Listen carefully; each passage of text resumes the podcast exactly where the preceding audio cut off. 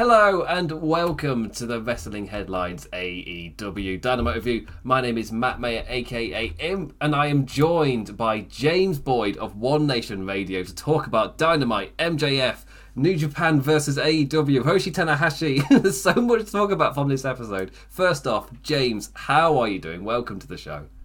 I'm good, man. Um, a lot of wrestling this past weekend, but uh, aside from the first two hours of Double or Nothing, it's a lot of fun. so I covered Double or Nothing for uh, for this website uh, well, via Aftershock immediately after the show went off air. So I was watching it live, which for me is very very early. And I think the the phrase I used was there was a lot of really really good wrestling on that show, like an incredible amount. However, it also exhausted me. I was done. like with an hour or two left, I was exhausted. I, I didn't want any more. Even though, because I can't remember which one it was. It was one of the matches, and I realised, oh god, there's like three matches left. I am mentally gone. I couldn't believe it. But oh. then those last three matches are all incredible.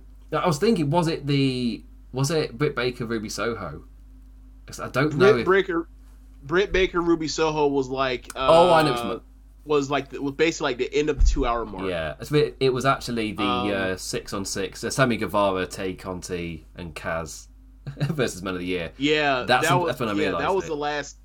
That was the last of it. Was like, yo, what has happened? like, cause that was like about like by the time they ended, it was like two hours in, like probably like fifteen minutes into the show, mm. and I was like, yo, this if if this were not AEW that had put on like two and a, you know two and a mm. quarter hours of, of this level of wrestling, like we would be killing WWE for this. And like and mm. it, you know I'm watching, I'm just like, yo, this has to have turned around. Otherwise, like someone would have went out of their way besides me just like avoiding, um, besides just avoiding like uh the rest of the world to not find out about the quality of the show before I saw it. But like if it had been like that bad for four straight hours, someone would have went. Rich would have like when I was waiting, been like, "Yo, like I, this is over." you know, so many people act so hyperbolic at like everything is referendum on like whether or not the company's going to survive. If they like, so like they've never had a bad pay per view. They've had pay per views that um weren't great, and like this is a this is a bottom half of AEW's pay per view. You know, pay per views historically, but like if if it were really that bad to where like the second half of the show didn't rebound around it, like people, you know, Richard would out his way and been like, you know, it would have. I don't know. I don't know how the conversation went, but he would have been like, "Yo, this sucked. This sucked. This sucked." You're gonna see it for yourself and let you know this sucked while you watch it. So, like him not going out his way to tell me that like this was awful. While I was watching halfway through, I was like, "Okay, it's gonna turn around at some point." Yeah. Luckily, it did. the second half of the yeah. show was great. It really was. like it's, it's quite generally like after that trios match, uh, that uh, three on three match I was talking about. Oh my god, O'Reilly the matches! And, yeah, yep, the uh, O'Reilly and Darby. Yes, and the Anarchy in the Arena, which I thought also was absolutely yep. fantastic. Um, yes. I saw uh, Rich tweeting like playing the music like the New Jack, and I was like, yes, I'm saying yes. I absolutely loved it. Um, people said they caught Jericho's wig slipping. I didn't know he was wearing a wig. Apparently, he's got a bald spot. so I don't I don't know if that's people seeing things and not that's maybe not exactly what was happening. but apparently his bald spot was very visible during that show, which might explain this it show. Tonight yep. might be explained. it's like, oh, he might not have a choice in this matter. Let's actually make an angle out of it. See stuff. Yeah. Uh, Yep. But, like, yeah. look, the the the women's hair versus hair match is always more dramatic than the men's. they always are. and Jericho. And that's really the reason why, like, oh, it's time for him to go anyway. He's he's losing it. It's time for him to come home anyway. I like the. um I remember when it was Baron Corbin. I remember there were just so many people like uh, Simon Miller, was it on uh, YouTube, just like come on over, come on over, Baron. like it's okay, it's okay. like let it go, let right. it go. It's just yeah. gonna get worse. Yeah, like you, you see this, like welcome to the members. We've been waiting. uh, uh, and, and, for there's a slight moment in time where people were like, "Yeah, bold Corbin, it works," and then they this character broke him, so it didn't matter. it's like, oh well, oh well. anyway, uh, yeah, it's been again, it's been a while since I've uh, done a show with James, so it kind of makes sense to just actually force direction. Otherwise, we'll be here all day. So, the topic, the thing to talk about. So, uh, the little joke I did at the start was just to show how much was on this show. And I put a tweet out just saying that like there is so much on this show that the fact that they announced CM Punk versus Hiroshi Tanahashi is like third on my list. it's like, oh my god, that's proven the incredible dynamite.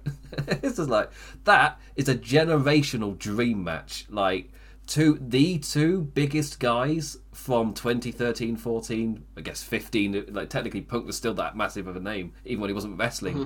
He lasted in the zeitgeist yeah. for years but yeah Tanahashi yeah. versus Punk, they are the two biggest names of that generation. And the fact we're getting that match is absolutely huge. And I feel like th- their styles have gelled really well together as well. That said, that's not what people are talking about. No, no, no. Nor is it the fact that they announced Blood and Guts to follow up an absolutely fantastic Anarchy in the Arena match. Let's put all of those guys in Blood and Guts. And that's happening this month. No, is it uh, early next month, actually? Early July. Uh, I think it's early July. It's, yeah. the, it's the um, show show out in Detroit in um, where the Detroit Pistons play. Yeah, that's the, yes, Little Caesars Arena. Yeah. Yeah, so there, yeah, so that's coming like round the corner. but what people are talking about is the did we see a promo on the level of CM Punk's pipe bomb, if not better, has been in the conversation. MJF came out, a big old blurring the lines promo First off, James, do you think this rivals CM Punk pipe bomb promo? Is this even like the right conversation to be happening given the completely different context they happened in? I guess. Yeah. Um. So for me, I can't speak to this as far. I'm. I'm this one will speak on as far as how well it was executed. Um, in tying in frustration, legitimate frustration from backstage into putting it out for the fans to uh take in and then take it however they want to. I think there, I think there is something to be said about it being um, maybe not on that level because we don't know how you know the lasting power of it. Um because um, you know, like the pipe bomb leads us to where we are now, co- covering AEW. But um, as far as do, doing the thing of there's legitimate frustration, people know about it, bringing it to the forefront to where like almost it's inescapable now, and then the company also being okay with it being out there. I think it, it there's there's something to be said about the to the uh, comparison. For me, the part where it's so similar, I can't ignore the similarities, and therefore, like I'm just like, it's, it's almost similar to seeing CM Punk, you know, do all these Bret Hart matches, right? Where it's like, I I saw that live when it happened. I can't ignore that I've already saw this stuff. I appreciate, you know, this the where it's coming from, but I I, I kind of give my points for the originality of it happening before. Um, but like it is interesting. It is interesting, and I think the thing that's interesting is like I don't know where the hell we go from here. It's uh, I feel, and I, I would say that, that exact those exact same words in a positive light. Is like, oh my, like where do we go from here? Like, oh my god, and it just screams that they they do know, or it's as simple as Tony we might this might be a bit of a secret. I don't know if anyone's noticed, but Tony Khan is a bit of a nerd. and he absolutely loves doing his own versions of moments from the past that he's absolutely nerded over. he thinks yep. oh absolutely amazing. One of those things is the pipe bomb. This is Tony Khan's attempt to do his own version and it's mixed together with Brian Pillman, the loose cannon, as well. It was kind of mixed into this, I, I guess, closer to the the WCW con. that massive thing really worked into this. Like M- MJF is the perfect kind of guy as well to really kind of embody that loose cannon idea as well. Uh, but yeah, he put all he put all of that together in one little thing, and it's just that thought of like one of the biggest criticisms with the pipe bomb was they did it and then it got a huge amount of reaction. It built to Money in the Bank, which is abs- uh, one of the regarded as like an all-time great pay-per-view from WWE. Yep. But yep. then after that, there wasn't really a clear direction, and suddenly yeah. he gets brought back within a month. There was that promise of imagine CM Punk with this title going around the Indies like he promised he would in that promo, like a little bit of foreshadowing. You then see it happen, and then he comes back. There wasn't really any time. He just suddenly he just came back and with John Cena who'd been champion for a couple of weeks, it's like, ah, it's not got the same weight it would have had. What if? what if he uh, Tony Khan had the chance to do this right, as in you actually have a plan and direction and you go for it. Um, and that before I came on, it'd come out that MJF has been like removed from the uh, roster list on AEW.com. Uh, there's lots and lots of little details that are doing correctly. Like they're going in on this. like the second he walked out in this show, with me, the second they promoted him, was like, okay, cool, yeah, I, I can comfortably sit here and know this is a this is a storyline type thing on my TV box. I, I can get I can just sit down and enjoy this. But the little touches they're doing to try and make it feel real, it's great. and apparently as well that they there aren't any images from the MJF match. So like they uploaded a tweet I think of of it and then very quickly took it down. There's nothing on the YouTube channel. Uh, to the press, they or like websites that do stuff wrestling, they'll release a kind of app uh, full of the images from the show taken by their professional photographers. There are no images of MJF within that image pack for the press. like loads and loads of tiny little details to make it seem like this is a thing that the uh, people in charge, the man in the back, isn't happy that happened. Therefore, we're pretending it didn't happen. Like the commentators immediately afterwards didn't say anything. Just back to the show. Continue. It's like it never happened. I was like, oh, I love this. All these tiny little details. Oh, they, they add up. As I say, for, with the CM Punk angle, it's the little things that bring it down. Like after Money in the Bank. So all those little things. With this, it's only been one episode, but there's so many little things. I'm just like, oh, this is great. If this is the direction we're going in, I like. The good news is as well, like it's all speculation and it will stay that for a while because there is no MJF there. Like it's great. yeah. Uh, unless I'm just reading too much into it. Because uh, I, I just settled down so comfortably after watching this. Just like, oh no no yeah, this is just this is just a thing on my TV. It's just entertainment now. It's fine. Whatever problems they were, they must have been rehashed. Cool. I can get in. I can get invested now. Unless they've completely worked me, but because it screamed a shoot that got twisted into a work afterwards. if I bet my word um, found it, yeah. Well, as far as the part about um, him being frustrated with uh, how much he's getting paid, hmm. that at some point was legitimate, right? Yeah. Um, now the stuff with MJF, and I don't know how much you know MJF stuff you've ever you know watched outside of you know Dynamite or whatever else, but like when he does interviews with people, oh yeah, yeah. he's one of the rare he's one of the rare people that can cut or that can do interviews with a Sean Ross Sapp or whoever else and do it in character and actually be entertaining. Most of the people that do that stink at it. Yeah. Like like when Jay White or Juice Robinson they do their you know I don't know what I'm gonna do and all this it stinks. It's never it's not good. But MJF yeah. is actually good at, at you know carrying over that stuff in uh so like he had, he's planted seeds for a lot of that stuff. Like about a month or so ago, when he talked about like uh, when people were talking about Forbidden Door, he had did a interview. I think it was Sean Ross Sapp and talked about like he doesn't watch New Japan. He watches a bunch of old stuff, and that plays into his character of him basically you know pulling off Lawler and whatever mm. other shit he stole from Memphis or Mid South or whatever else. Mm. Uh, so or not stole what crib whatever you want to call it. I, am not saying to be derogative. I'm saying he, let's say he sampled it right. He sampled it. Um, so.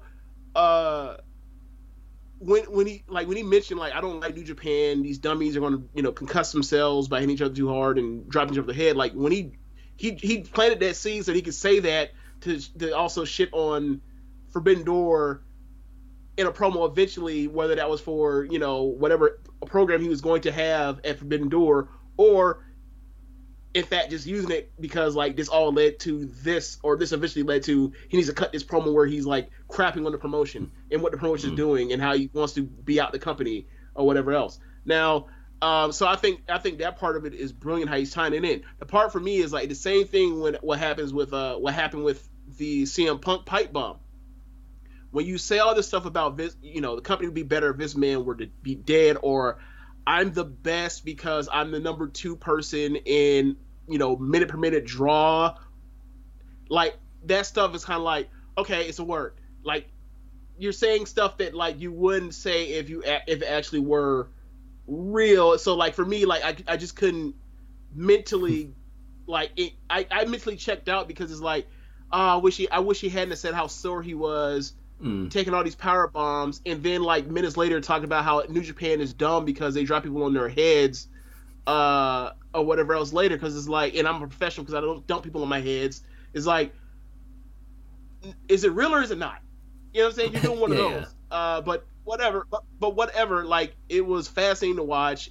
People want to look over this and pour over this of what was real and also with what happened over the weekend, people want to look into like what was real or what feels real, what wasn't, and, and like also, you know, we were talking off air about this with like kind of this transition identity of AEW um, with the influx of NXT and WWE talent, mm. and also part of with this New Japan Forbidden Door thing. Like people are people are people there are gonna be people that kind of want what they wanted, what they got out of AEW for the you know the first three years of the company and are afraid of change um, even if it is eventually might probably be for the better like they they're going to it's going to appeal to some people and be like yeah that's my that's you know rallying cry for this guy. My thing is like i don't know if you want to be doing that with a heel.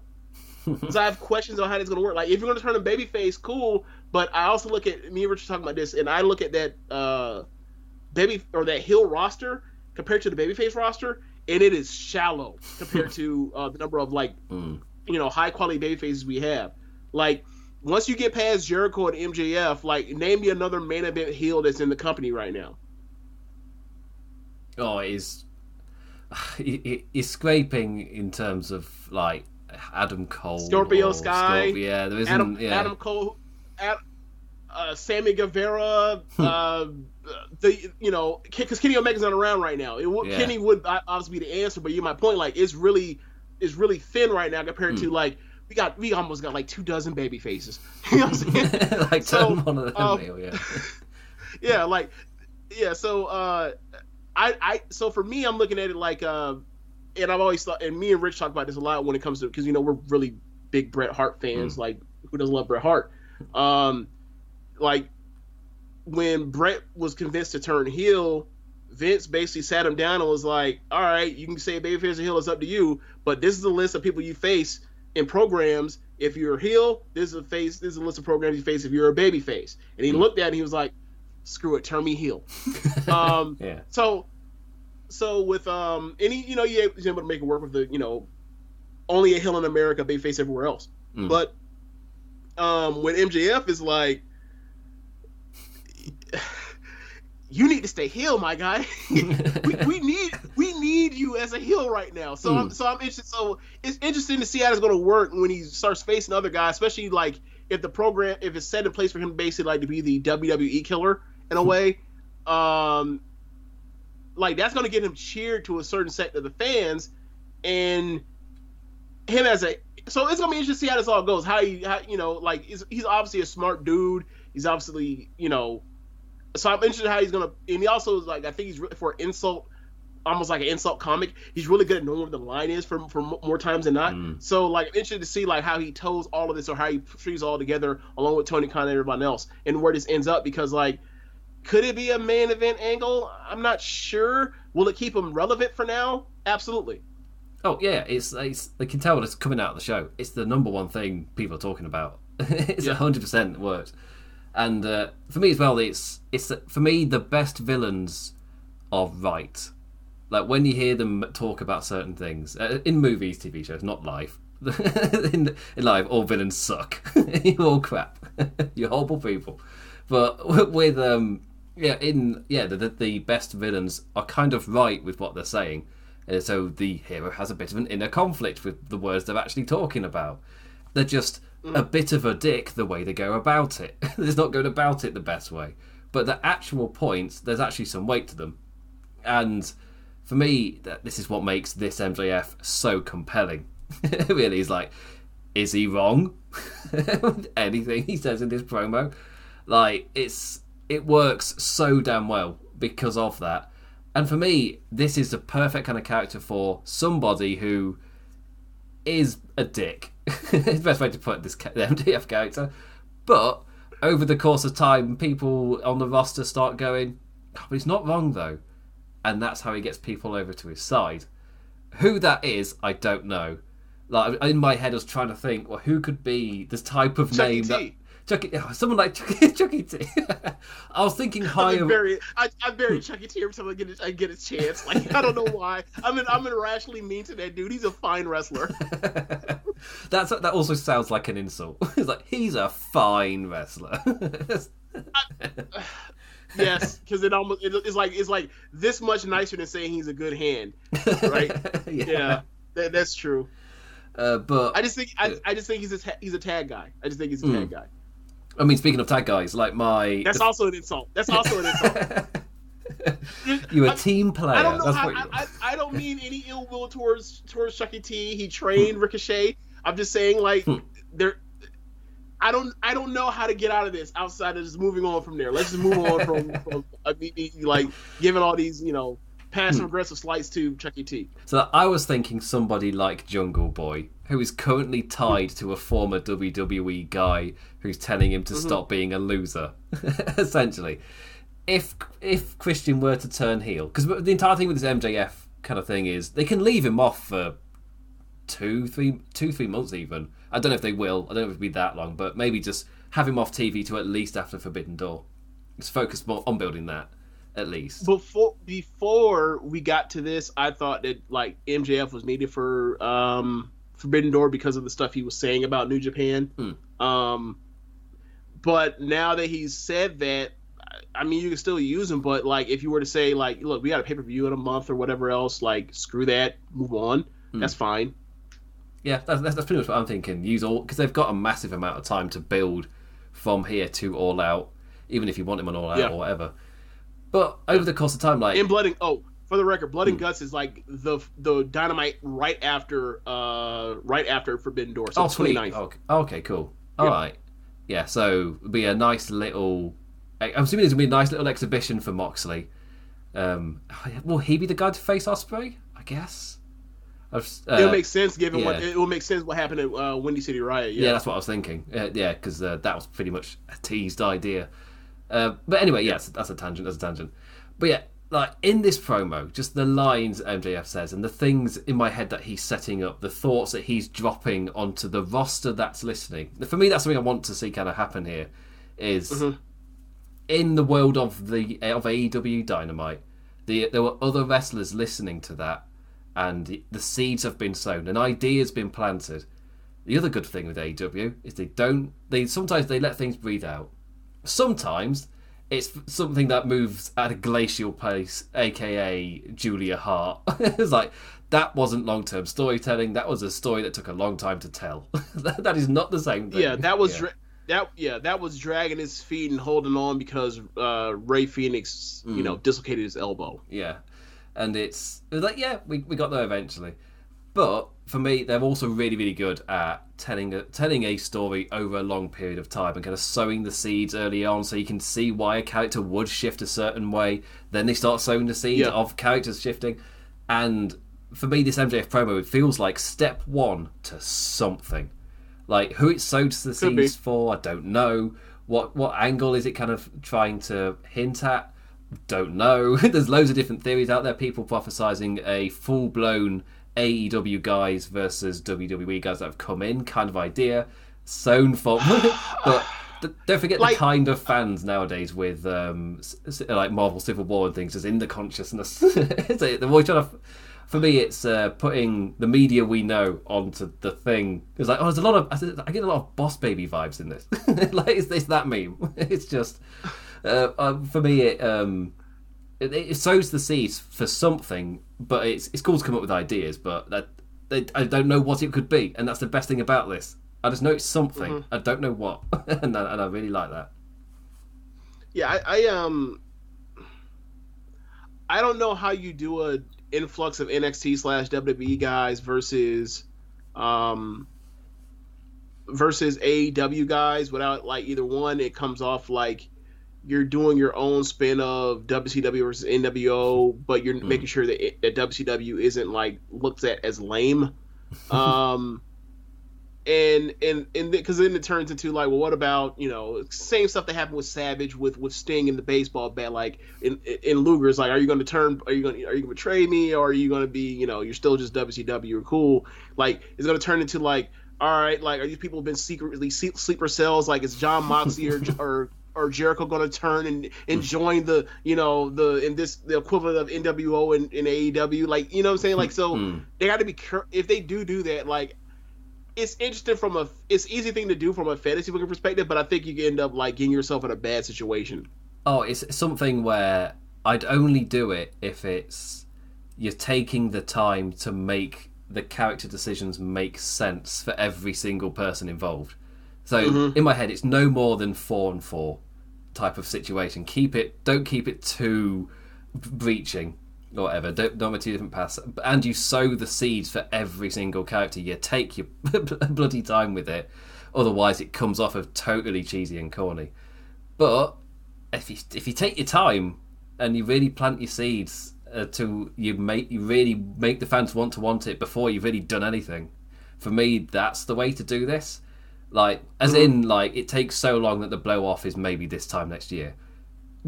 Glacial in a good way because you have to plant yeah, all of I, the seeds first. Like, it, yeah. there are no characters even in that state, so I'm thinking well, quite far in the future. Well, I kind of think that like if they were to do that, like it turns into like almost like not a whole show thing like NW mm. like like Nitro used to be, but like it's going to be like multiple matches in like up and down the uh, a big car, not like mm. just one you know blood and guts or oh yeah stadium stampede or anarchy in the arena match because like you know like clearly they're holding off whatever the hell they're going to do with the Young Bucks and Undisputed Elite and Adam Cole until Kenny Omega comes back. That's been a thing that's just been they've, they've held off on in the Dragon Funeral. That's why we haven't seen that much Young Bucks.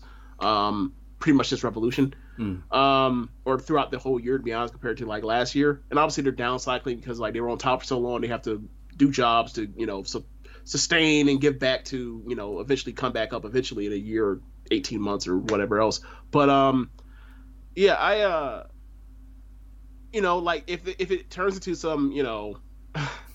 Avengers versus X Men type of oh, thing. Oh yeah, yeah, I don't. Right? if, if, yeah. if, it does, turn, if it does eventually turn into that, like it can't. I don't think it can just be one match, and I think it has to be more than just like mm. MJF.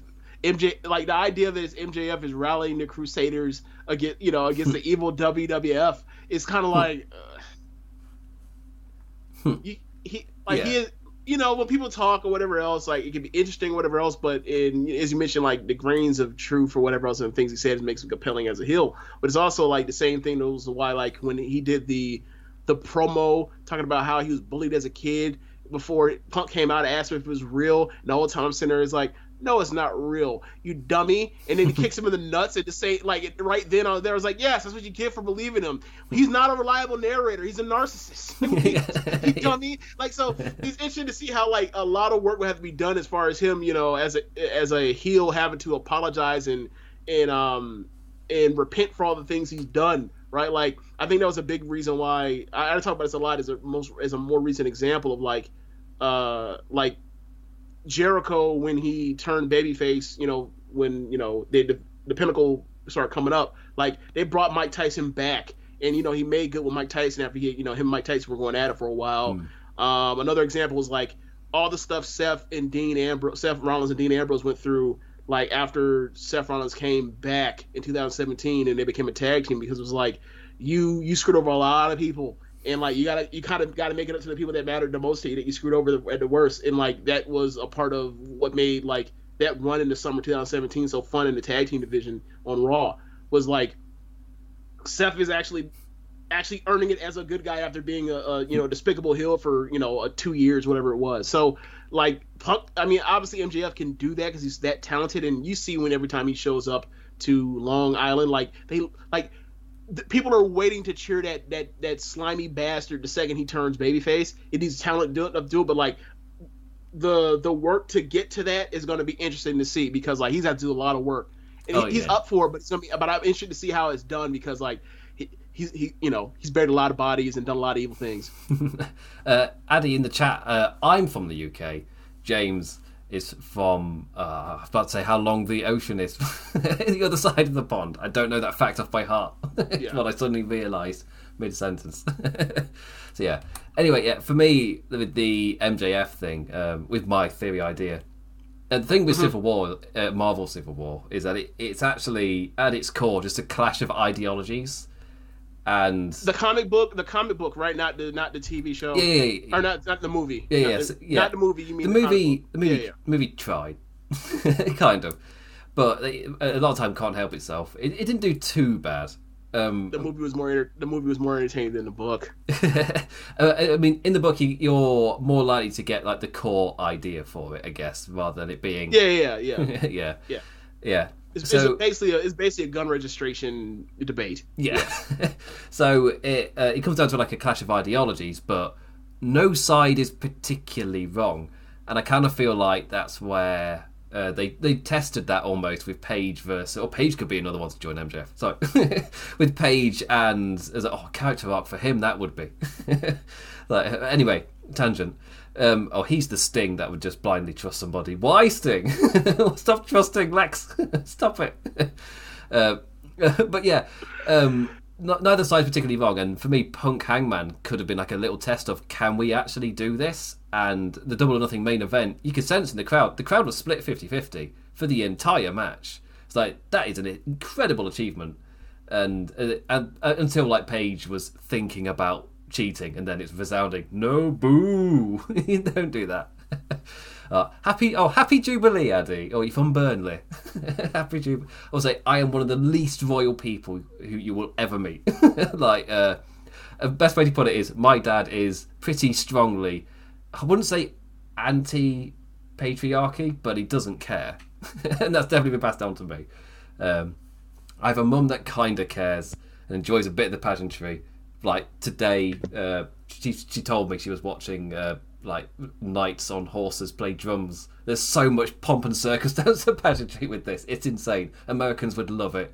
I, I, I step. I, it's not for me. it's not for me. Would that there is a big sect of of um Oh, I've, I've yeah, of I've Americans here that that like they, they love like the royal family and all that kind of stuff. Like th- I don't even know what you're talking about. Like I don't I don't mind them. I don't mind all the stuff with the royal family. I just don't Hmm. know anything. All right, wait. It's the Queen's Platinum Jubilee this weekend. Um, she's What is a jubilee? oh a a celebration of years of reign. So, Okay. like, so when I was ten, I got a golden jubilee bookmark. So, Okay. so yeah, which I've kept because incredibly, it's been like twenty years, and that bookmark is in incredible condition. So I'm going to keep using it. I don't care about the family, but it's a really nice purple bookmark. I'm keeping It's that. a nice bookmark. It- It'll be something else, man. I'm, I'm not gonna I'm not gonna fetch it and prove it, but no. um, but uh, yes, I don't really care about the jubilee about the stuff really. I just know it's happening. Like I'm one of those people that Okay. I see the benefits of them ex- as existing as like a source of charity, a source of tourism. There's a lot of benefits to them existing. But if you're gonna get me to watch a horse march, it's not happening. like I'm sorry. I'm not. I'm not going to do it. Watch the military uh, doing the uh, march as well, and there's horses uh, bound side, and they're all within time of each other. And it's a soft commentator talking about how it is now time for the Queen to leave the carriage and enter the seating chamber. I don't care. it's fine. I don't care. Oh, it, it makes the coverage for it is hilarious. uh, Oh, Addy got a silver spoon and a coin for the Silver Jubilee in 1977. Oh God, Addy! wow, that's that's. I find it interesting that even though you probably find a lot of British people just with Jubilee stuff, even though they don't care. like you you just you just you get it. it's it's quite it's weird. It's an interesting thing. I don't know if there's American equivalent. you, you don't have uh, the kings and queens Um, that Europe does. Um, I mean, we have you know uh, displays of, of of pageantry or whatever. It's like, for example, for some reason, like we in our NFL football games, right? Our American football games, like there's been a big display, like probably since 9/11, there's been a big like display before games to like uh, show respect to our to, to veterans and like uh, people that are like uh, stationed, you know, from local hometowns and uh, around stadiums to let like that are back from tour or whatever else. Like there's a there's been this big thing over years. Like we found out later, like the U.S. government was like paying NFL teams for it, and then like it became like a bit of a, a small scandal. It's a scandal is like yay size compared to like the last uh, president's administration, but like they they got rid of they got rid of like paying the NFL for it, and then like they still do it. Oh right. Oh. Yeah. All right, that's yeah. Because um, we it's, it's interesting that you get so many people who don't care. yeah, you just get the stuff. it's, just, so it's really weird. uh, but like my brother's wife is from Utah, and when she came over, she made him go and see Harry and Meghan because they were doing their tours, and they were they came to our city of Nottingham, and she's like, "We gotta go, we gotta go." And she and there's a photo of Harry and Meghan there, and in the background you can see my brother's wife like, "Oh my god, it's Harry and Meghan! Oh my god," or whatever Utah accent is, and she's uh, doing that whilst my brother is sat there. He's, he stood there just uh, like no emotion. He just screams mm-hmm. somebody who's like, "I do not want to be here." it's so funny. Like, like the guy at the wrestling show who sat with his arms folded just the entire show. and like, do you want to be here, sir? like, oh, I love those. I love it when I find someone like that. Oh, you... sometimes, sometimes that's me. he just sat emotionless. It was like, hmm.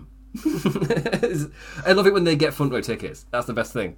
it's somebody oh, arms yeah. folded front row. Yeah. oh, it's brilliant.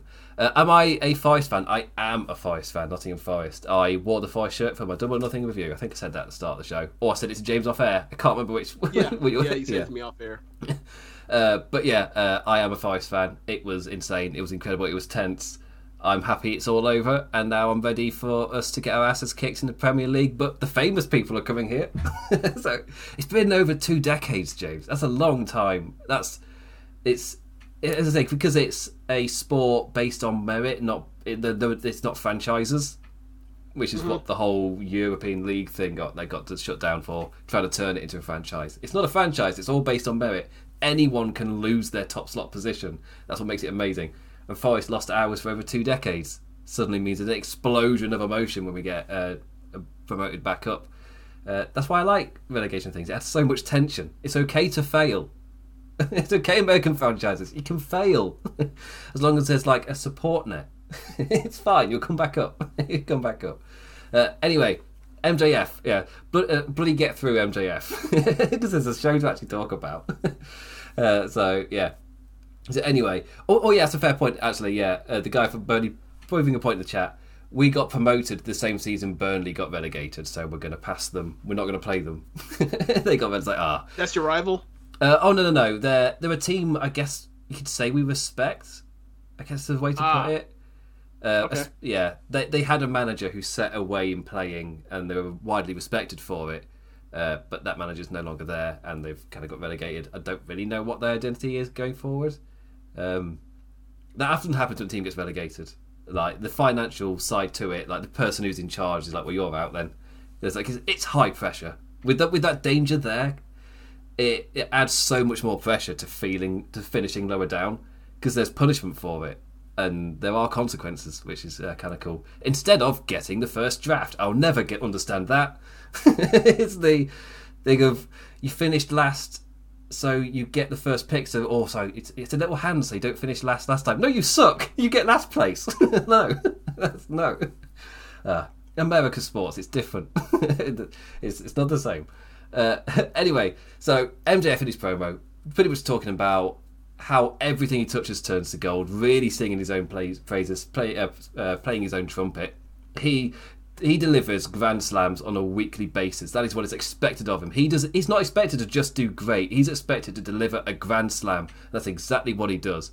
Crazy to think that this. He, he just randomly drops him there. That he's 26. Fuck off. he's 26. My God.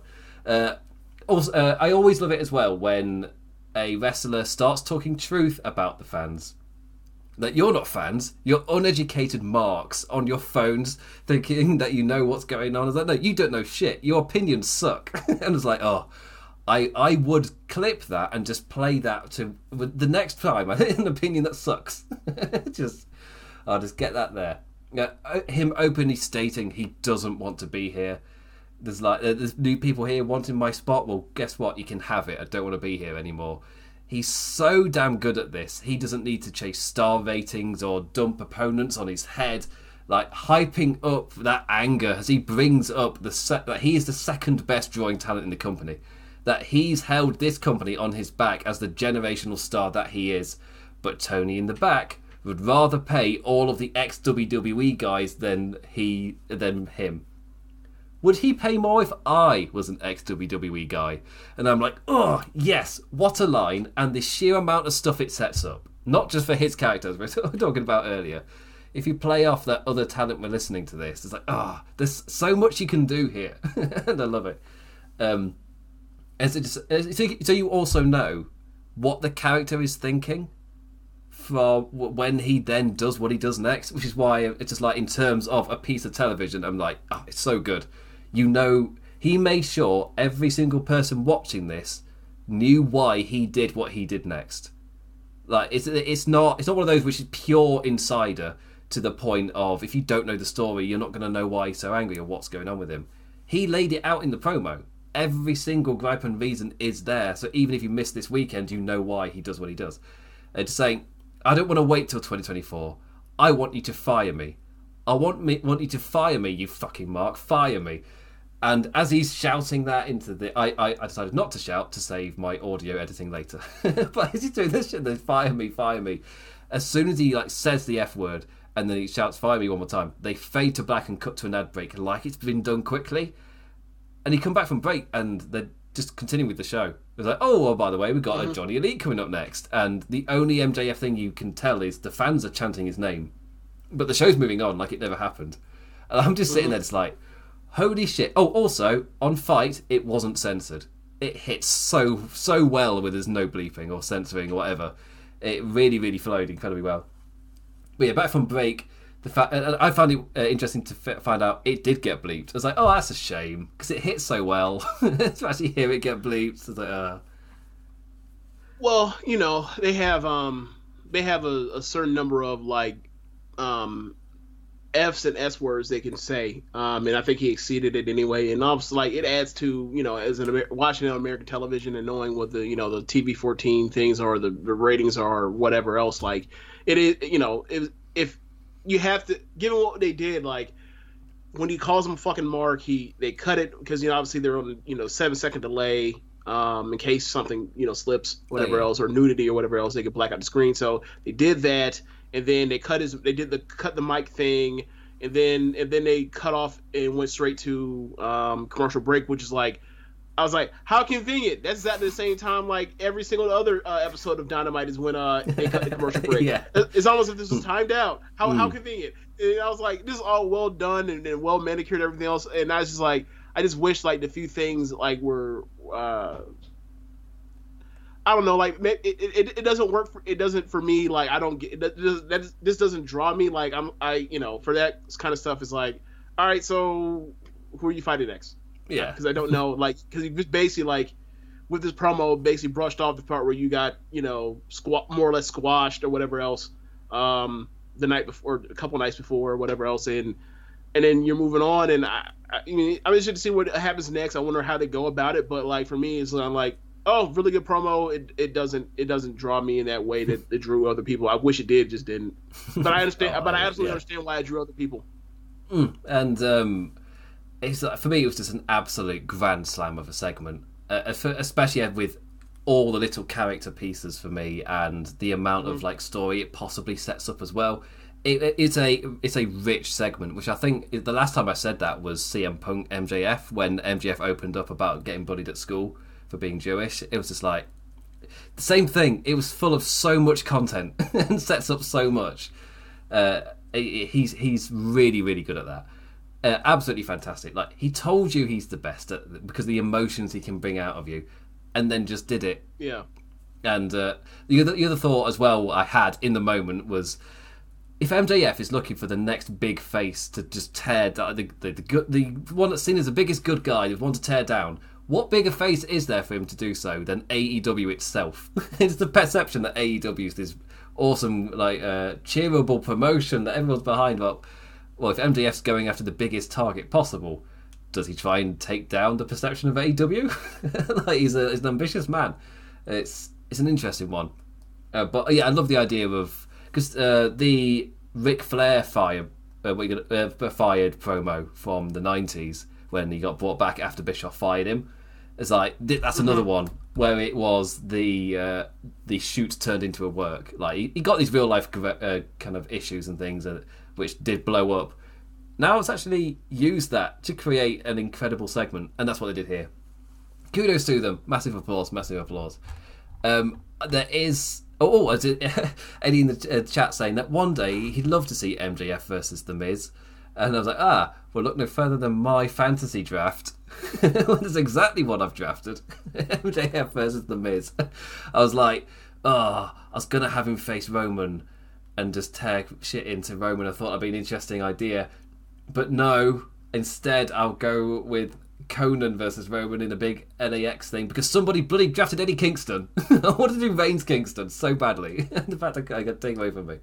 But yeah, then I, then I, I had MJF already, and I was like, I could I could draft the Miz here and just do it. I could just do it. so uh, yeah, that's what I'm running. it's like my fourth match from the top now because I got other things. but yeah, it's like yeah, I'm running MJF Miz. That'll be fun to write. I'm looking forward to it. so yeah, I've I would say I don't think would, got, it, would it be fun to watch? Uh, well, yeah, if MJF has got his boots on, yeah. that man can go. if MJF if MJF has his boots on, oh yeah, yeah, yeah, he can. He can uh, make it work. MJ, MJ, MJF isn't who I'm concerned with in a, in a Miz versus MJF match. I'm concerned about the Miz. Oh yeah, yeah, yeah. MJF can uh, just be like, "I'll just do loads of character stuff. I've got it. I've got it." Yeah, yeah. Super heel versus super heel. Yeah, yeah. Uh, they can make it work. Uh, shenanigans galore. I'll Cody this. it's gonna, it's gonna be so much stuff. Um, but yeah, I, I realised I'm like like look at other people's rosters in the fantasy draft we're doing, and there's so many with like identities to their roster. I would say Rich with his roster with his show called Fuck the Casuals, like he's got an identity. it's fair to say. Like, yeah, it's he's... funny. Like, like his whole thing is fuck the casuals. Meanwhile, like I'm drafting. I'm like you look at my yeah. roster. Like, no, I'm the real fuck the casuals. Like, who are these Japanese people? like, hmm. who, who, like, wait, so what you're gonna have like a bunch of Joshi matches on your card? Hmm. Yeah. Yeah, they'll be fire. Yeah. be yeah. yeah. yeah. you don't know them. You hmm. should. They're awesome. Yeah, well, because uh, uh, not last year, but the year before, I drafted uh, Kairi, who was still in NXT, and I drafted Tam Nakano mm-hmm. before she had a big blow up the card. And uh, I was okay. just like, why have you drafted Tam Nakano? and I was like, trust me, guys. trust me. Yeah. yeah. Yeah. And then she finishes what I think uh, PWI top. Yeah. yeah. Yeah, uh, top ten for, for, for the women's PWI, and then like uh, for Observer Most Outstanding Wrestler, she finished ninth. yeah, she, yeah. yeah. Uh, why did you draft her? Because she's a, one of the best wrestlers in the world. That's why. Uh, I ran Kairi Sane versus Nyla Rose, and it was all, and in my head it was awesome. and then I had Tam Nakano. That would be fun. Yeah, who was who else did I have on the roster? Uh, Mickie James, Mercedes Martinez, and Ember Moon. That's it. Because you only draft six, and I was I was really happy with okay. that roster. Uh, anyway, um, yeah, that's, that's a tangent, but it, I think it has been floated the idea of just doing a fantasy draft podcast with a collection of people, just like afterwards, just like with uh, with uh, like well, so I don't know who would definitely be up for it, but there's that idea of uh, so this is why I drafted them. As the other person goes, why did you draft that shit? What's wrong with you? What's wrong with you? when these were available. I, I, want somebody that's like on the other spectrum of being like very very hard into like uh WWE WCW and oh, then like yeah. they and then I have to explain to these people who these people are like I think that'd be fun oh we have it'd be fun to me explain like what yeah. this is and like what is a high speed match like that'd be fun oh I love I love high speed but yeah just the um uh, we have got that really awesome mix of we got people who are like really into their NWA 80 stuff. You got people who only know WWE really, uh, you've got massive '90s fans, and then you've got, uh, as James was saying, they're like, no, no, no, we've got solid Joshi fan wrestler fans in here.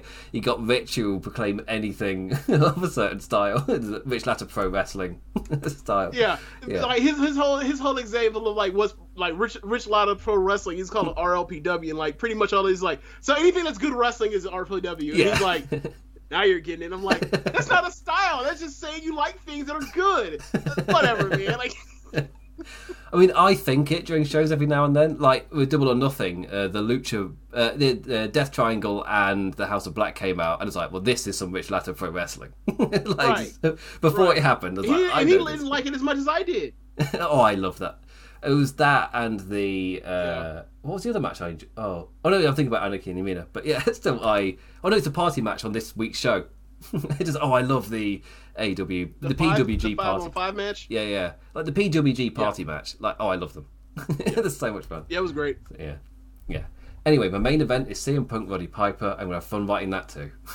I'm, I'm, I'm, da- I'm, I'm happy with my card.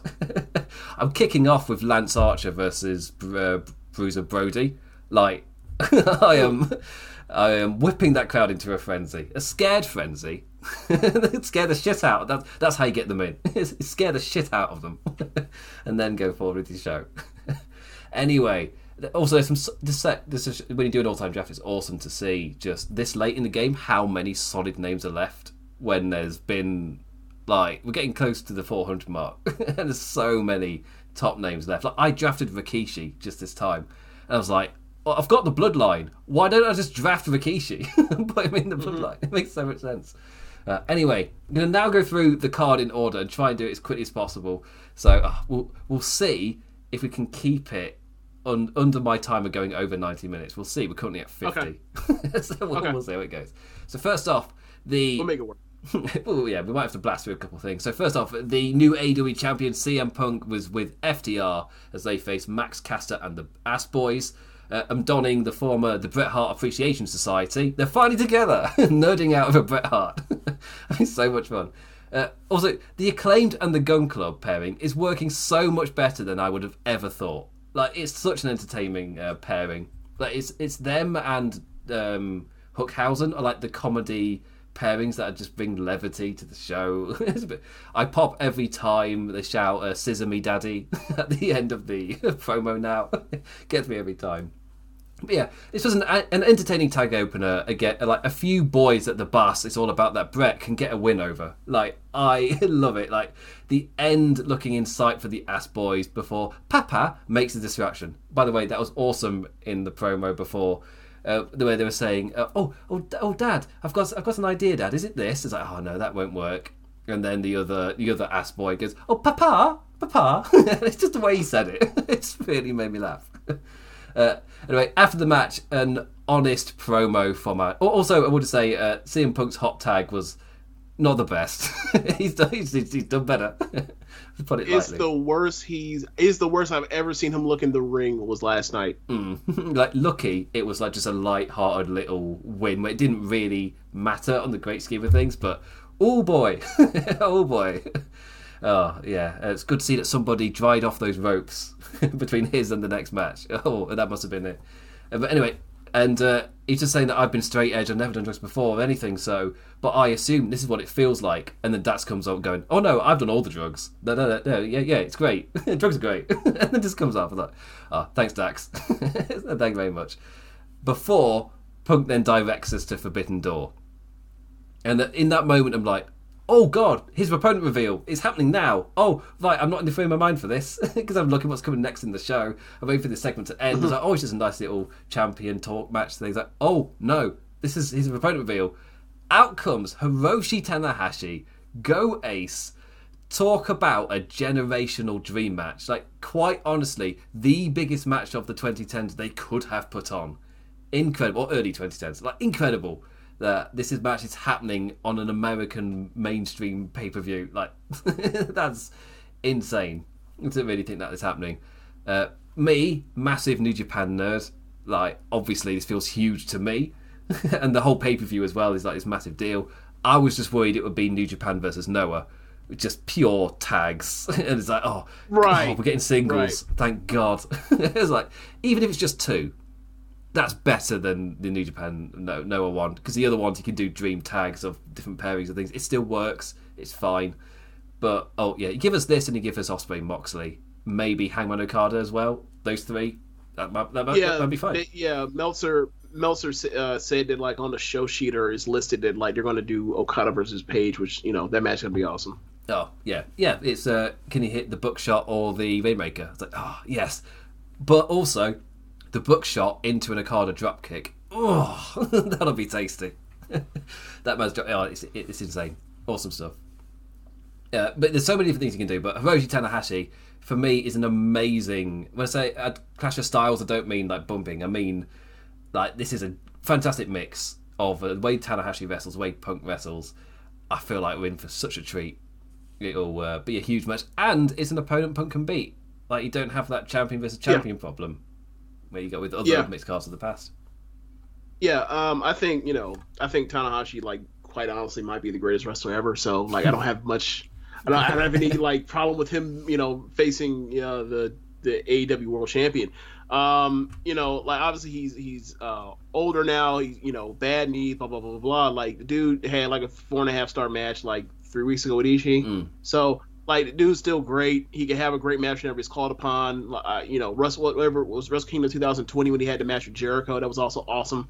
So like he can he can wrestle he can wrestle someone that's still you know can fly around. He can wrestle someone that's even advanced and not really you know super athletic like like a Punk at this point. Um, so like, there's, I have no concerns for the match. I have no concerns. Like I've never, oh, yeah. I've, like I've never been disappointed by. I've never been to watched a big match where I was disappointed in Hiroshi Tanahashi's match. So like, I, you know, so for me, I'm I can't wait.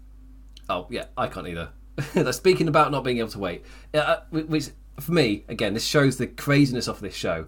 The topic we've just talked about, and we're like, right, let's move on. it's like, oh, there's so much, right. so much.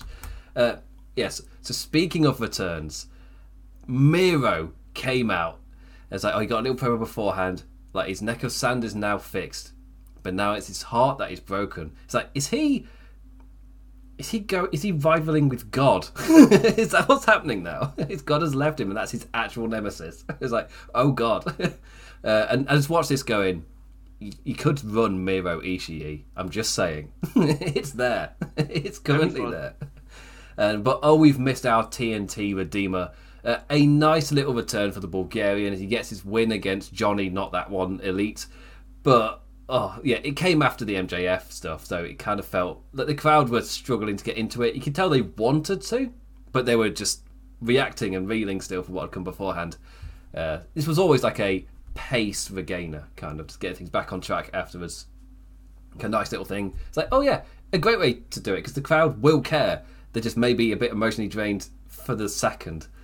Uh, but after that came the Jericho appreciation. Actually, do you want to talk about Miro for a second, or are you good to move on? Or um, we like quickly like it's really interesting that like you got MJF like doing all the hard work like dr- going in months ahead of time to drop j- drop lines and hints and breadcrumbs about like not liking New Japan and their style uh, so that he can like now bring it up for a shoot a work shoot promo and then meanwhile like Miro just comes out and says I want God to shoot me to fade I I, I like there are ways yeah. there are different ways to mm. there are different ways to be great at promos and you can go the long way around or you, the long way around you can go straight to you know straight in direct like Miro. Yeah. So it's, it's, it's, really interesting how this goes. It, like both great, both great. Oh. oh I, I, just love, I just love that idea of just Miro just coming out. it's just like, uh, no, I want to beat you up. Oh, oh, if you're not going to build, you're not going to do little breadcrumbs of, oh, I might face this. No, now, please. I love it. so love it. Uh, after that, the Jericho Appreciation Society a glorious celebration of appreciation. As again, it's they keep the thing that I love about this is technically it's little jabs. It's a really great way to do little jabs at WWE. However, the characters doing it think it's good. and then they're genu- it's a res- thing of respect for them, and that's like, oh, that's a great idea for a parody, where you are parodying it and taking the piss, but in your world, these people generally think it's cool, and I love that. Uh, Sans Garcia as he's preparing for his awesome main event later against Moxley. And also, there were some great Jericho lines here. Like for me, like the top-notch hypocrisy from the Wizard as he's like, "What kind of a man burns another man?" After spending like weeks proclaiming his awesome superpowers as a wizard because he burnt someone. So oh, I love it. But the big part came when Eddie and Regal both came out, and immediately well, that can't be good. Why is it these two? that can't be good for them. Uh, Kingston wants to fight them, asks Regal to tell them how he wants that to be done. and he just shouts it down the microphone blood and guts uh, uh, with, with less gravel because he's winning blood and guts he's coming a bit closer to that uh, but yeah jericho's reaction was great to this where he's just like no we're not going to give you that so Ortiz, he's like, "Oh, what a really smart heel! I like this. he's not an idiot." Uh, until Ortiz comes out with scissors, clips section of the man's hair. I was like, "Oh, okay, yeah, Ortiz wants blood and guts. Fine, as long as we have a hair on hair match, and then there you go. like, I'm going to shave you. I'm going to burn you because I'm a wizard. it's just yeah, it's it's an interesting angle. I, I I loved it in like quite honestly like the most that was the most shocking thing of the night to me was watching um Jericho get his hair cut because it was legit mm-hmm. hair. It wasn't like you know mm. you see people have you see like a lot of the women angles where like they cut and it's like, oh, okay, you're cutting like an extension. Okay, fine, whatever. Oh yeah. But like, he he actually went he actually went and took some off you know took some off the top on Jericho, and I was like, I was not expecting this, but after you know, but after seeing like you know his his situation last night, it is about that time to join the members. join, join Jericho. it is your time. Oh yeah, yeah, awesome stuff, awesome stuff. And the come, fact... come, come, you know, come, come stand next to me in in, in Michael Jordan and Charles Barkley and all that. Yeah, like hmm. just come on, come on. oh, you've been waiting. Uh, related to because I was thinking about uh, Eddie Kingston in all this with his amazing delivery. What was your reaction to the uh, absolutely incredible image at uh, Double or Nothing of Eddie Kingston coming out drenched in blood, holding that gas can? Because like I I I very rarely make a noise, but I I just out loud just went, "Oh fuck!" as soon as he did that, I was like, "Oh my god!" I was oh it, yeah, incredible moment. um, I didn't see it like uh, I didn't see it as this iconic moment the way that others did. I was like, mm. I you know there was so much happening. I didn't I guess I didn't comprehend like the the magnitude of the situation.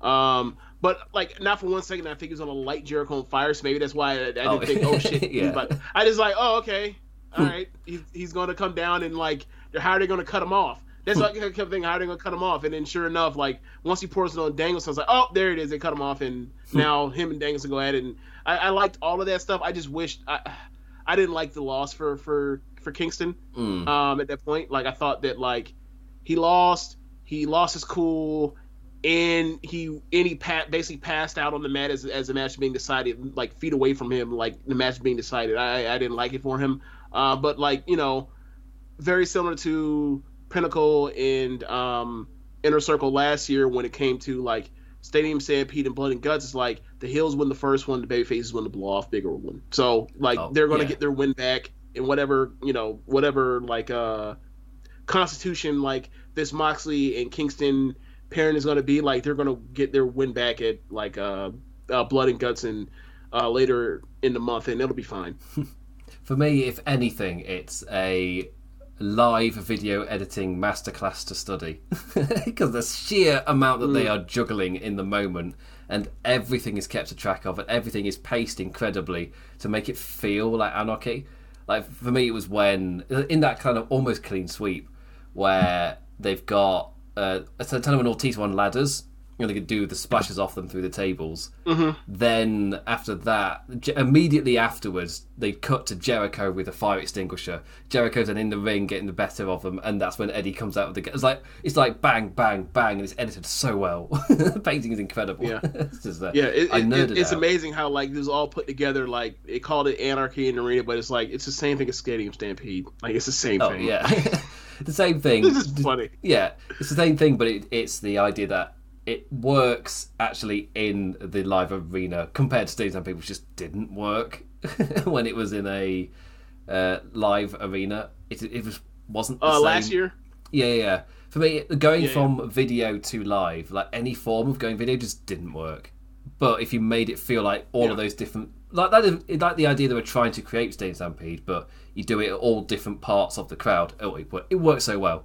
Apparently, it was yeah. awesome to be in that crowd as well because it's like so much going on. And you don't know where to look. So yeah, yeah. that's awesome. It, yeah, I think I think what made it uh, it's obviously the same match, but like the you know as you mentioned the whole the entire thing being live as opposed to you shoot the second one being mm. the second edition of Stadium Stampede being shot, and then obviously they they carry they go out to live after a certain amount of time. Like I, you know, I think the key to making it click for everybody is like this is this should feel different is when they did the um when they basically replayed the oh yeah, uh, yeah wow thing yeah. like it was, like it was New Jack. So like yeah, it was mm. it was it was it was a great match. It was a great match. Uh, anyway, speaking of great matches, it's now time for the PWG party match of the night with Young Bucks, Red Dragon, and Hikuleo on loan from Bullet Club versus Jurassic Express, Christian, Matt Hardy, and Jeff Hardy's replacement, Darby Allin.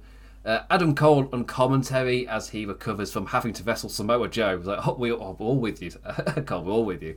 Uh, Hikuleo in off a favour from Jay White, uh, and uh, Jeff all banged up and personally choosing Darby as his replacement. Uh, LA loves a bit of the jungle. That was my immediate re- notice. It's like, oh god, these guys love Jack Perry and Matt Hardy and Christian. You know what? They're all just over. it's great to see. Every person got an awesome reaction. Uh, yeah, again, pure PWG party tag match of the night. I am so happy we're getting these styles of matches on TV on the regular. They're so much fun, and everyone just comes out yep. over it, they it, for yep. me it's absolutely so much better than just having them having somebody cause a distraction or someone DQ or so, oh they've done a bit of a cheeky roll up like this is so much better like everyone gets over in this like Hikuleo, how many people were kind of like ah it's Hikuleo but then this match ah He's the guy who overzealously Undertaker dived onto his head and then just got back up because he's Tongan, because he's he's from that family. like, I I, I, I thought of? he I thought he maybe broke his neck until yeah, he got up. The same here. I was like, oh god, he did he just get caught up in the moment of it all and just was a bit overzealous with it and land right on his head. Oh wait, no, yeah. I forgot who his dad is. he just gets straight back up like it's nothing. Crazy. Crazy. Yeah.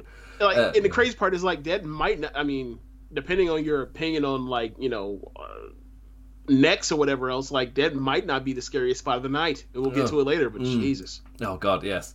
Um, yeah, it breaking down into folks flying all over the place, like with Hikuleo. Uh, Jungle Boy taking the pin as the Bucks and Red Dragon sweep with their tag finishes in the end. Again, it's PWG, the tag match. There's so much stuff flying about all over the place. It escalates and escalates, and it, yep. always so much fun. After the match, Christian refuses to let Jack console with that loser Matt Hardy. It's like, no, you get out of this ring. You get out of this ring. it's, it's, turning heel. Well, it's, it's well, it's not because he's a loser. It's because like when he first came in, Matt was trying to bring him into the the Hardy family office, and he told Christian like, nah. Christian told Matt like, no, you're a carny. The same way that he told um, Callis that he's a carny. I don't trust you. No, and so like it, it plays off of that like maybe there is going to be a, a, meeting between um, between them all, between Matt and Jeff in Luchasaurus in, in Jungle Boy, and Christian wants to stand between it because of their previous relationship from all the years in WWE and whatever else brought to here. But like that's the first thing I remember was like, oh, they, they, they never actually like squashed whatever they had. So even if he is a babyface, he has to make amends.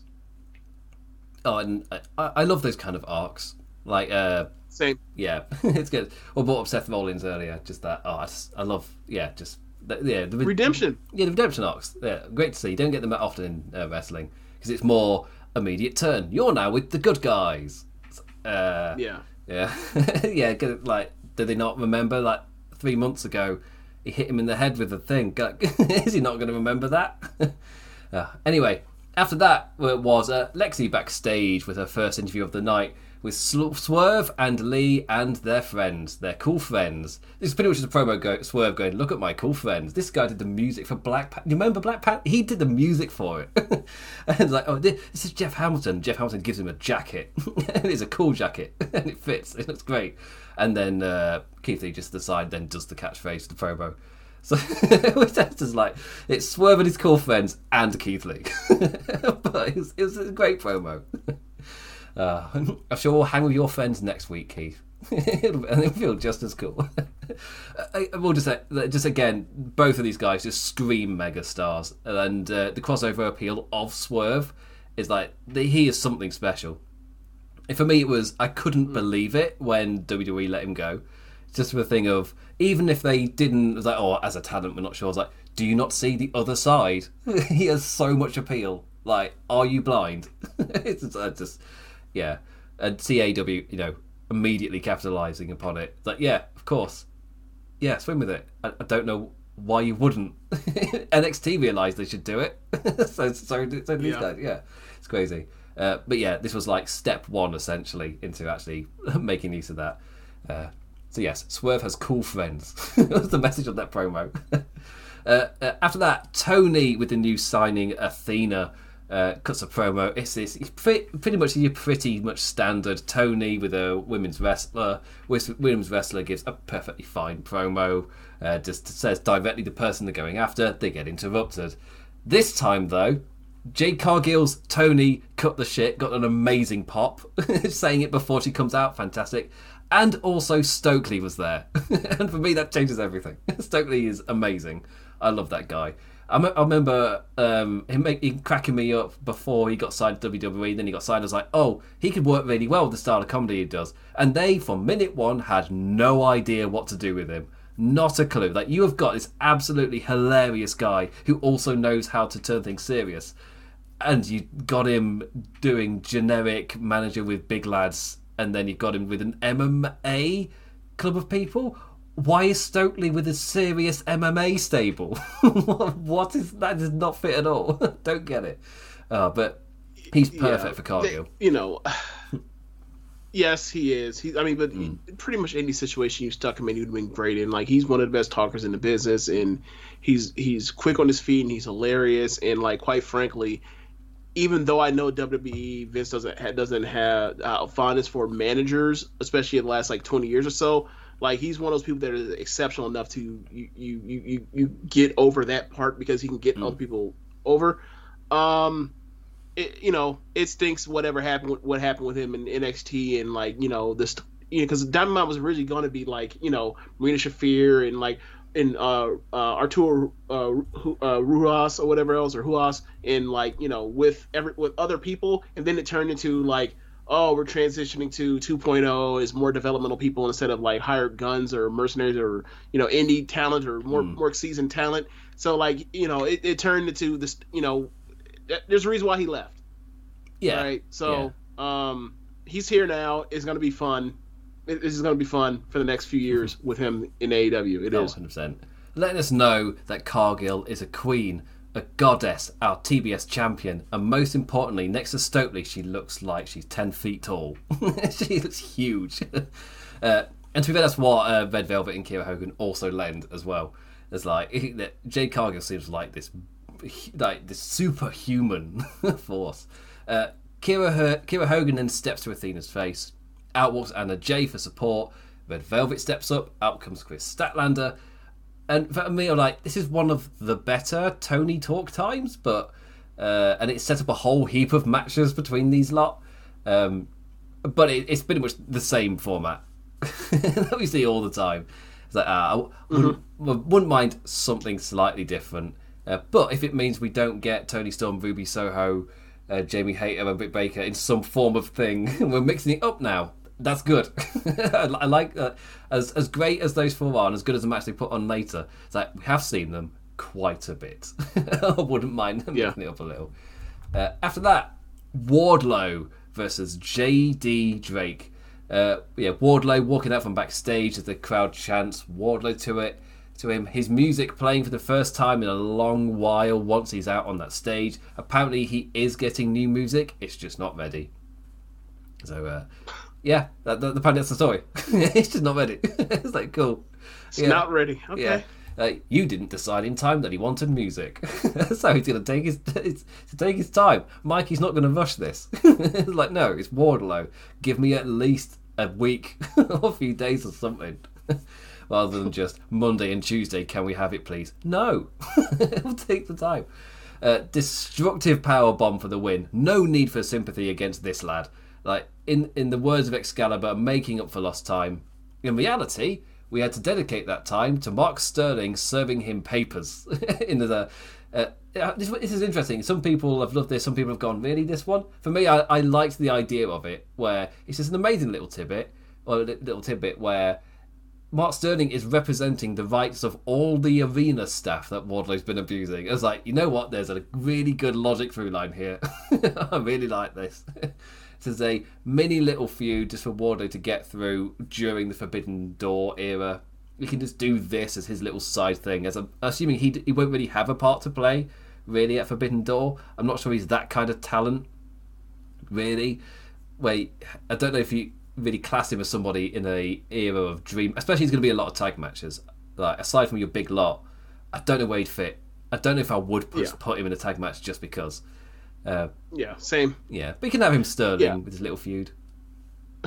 Yeah, and you know, like this is just like the WCW Kevin Nash powerbomb band thing that got Kevin Nash over, and like that mm. happened while Kevin Nash, you know, because obviously, you know, he he went to powerbomb um, the Giant Big Show or whatever else, and like Big Show was too big at the time, and you couldn't get him up the right, and like you know, uh, Big Show landed on his neck or Giant landed on his neck, and it, you know, hmm. forgot if I forgot how badly he was hurt or whatever else, but like they came out and then like and Nash was the heel at the time, and you know Nash being a cool heel and always trying to get himself over, even though he was a heel at the time, was like, all right, well I'm gonna have WW or WCW ban the powerbomb as a move, and I'm just gonna keep doing it anyway, and I'm gonna keep getting louder and louder reaction, keep getting over and over and over because I'm now the cool guy doing the, the legal thing. And what do you know? He got more over, and then he, you know, hmm. so like it's, it's you know obviously they're they're doing they've been doing that with him. Like I peaked that since like since the second like accountability Shawn Spears was like, don't do the power bomb. I was like, oh, this is what's gonna get him over. and then sure enough, put him in with CM Punk, and now and then you know screw over MJF, and now we're here. Like it worked. Yeah. And it happened, you know, and that angle was like 98, 97, like over two decades ago. mm. Uh, yeah, he's he's so incredibly over, and keeping what they're doing, he's a megastar in the making. Uh, and maybe it's because when it comes to like running order, on these AEW shows, there's a lot, there's thought put into it. Things don't just come next out of nowhere. Like, for example, earlier, MJF cutting that promo talking about all the ex WWE guys coming in, taking the spots and things, and not taking all the money. What match was next? Two ex WWE guys in uh, former John Morrison versus the former Rusev.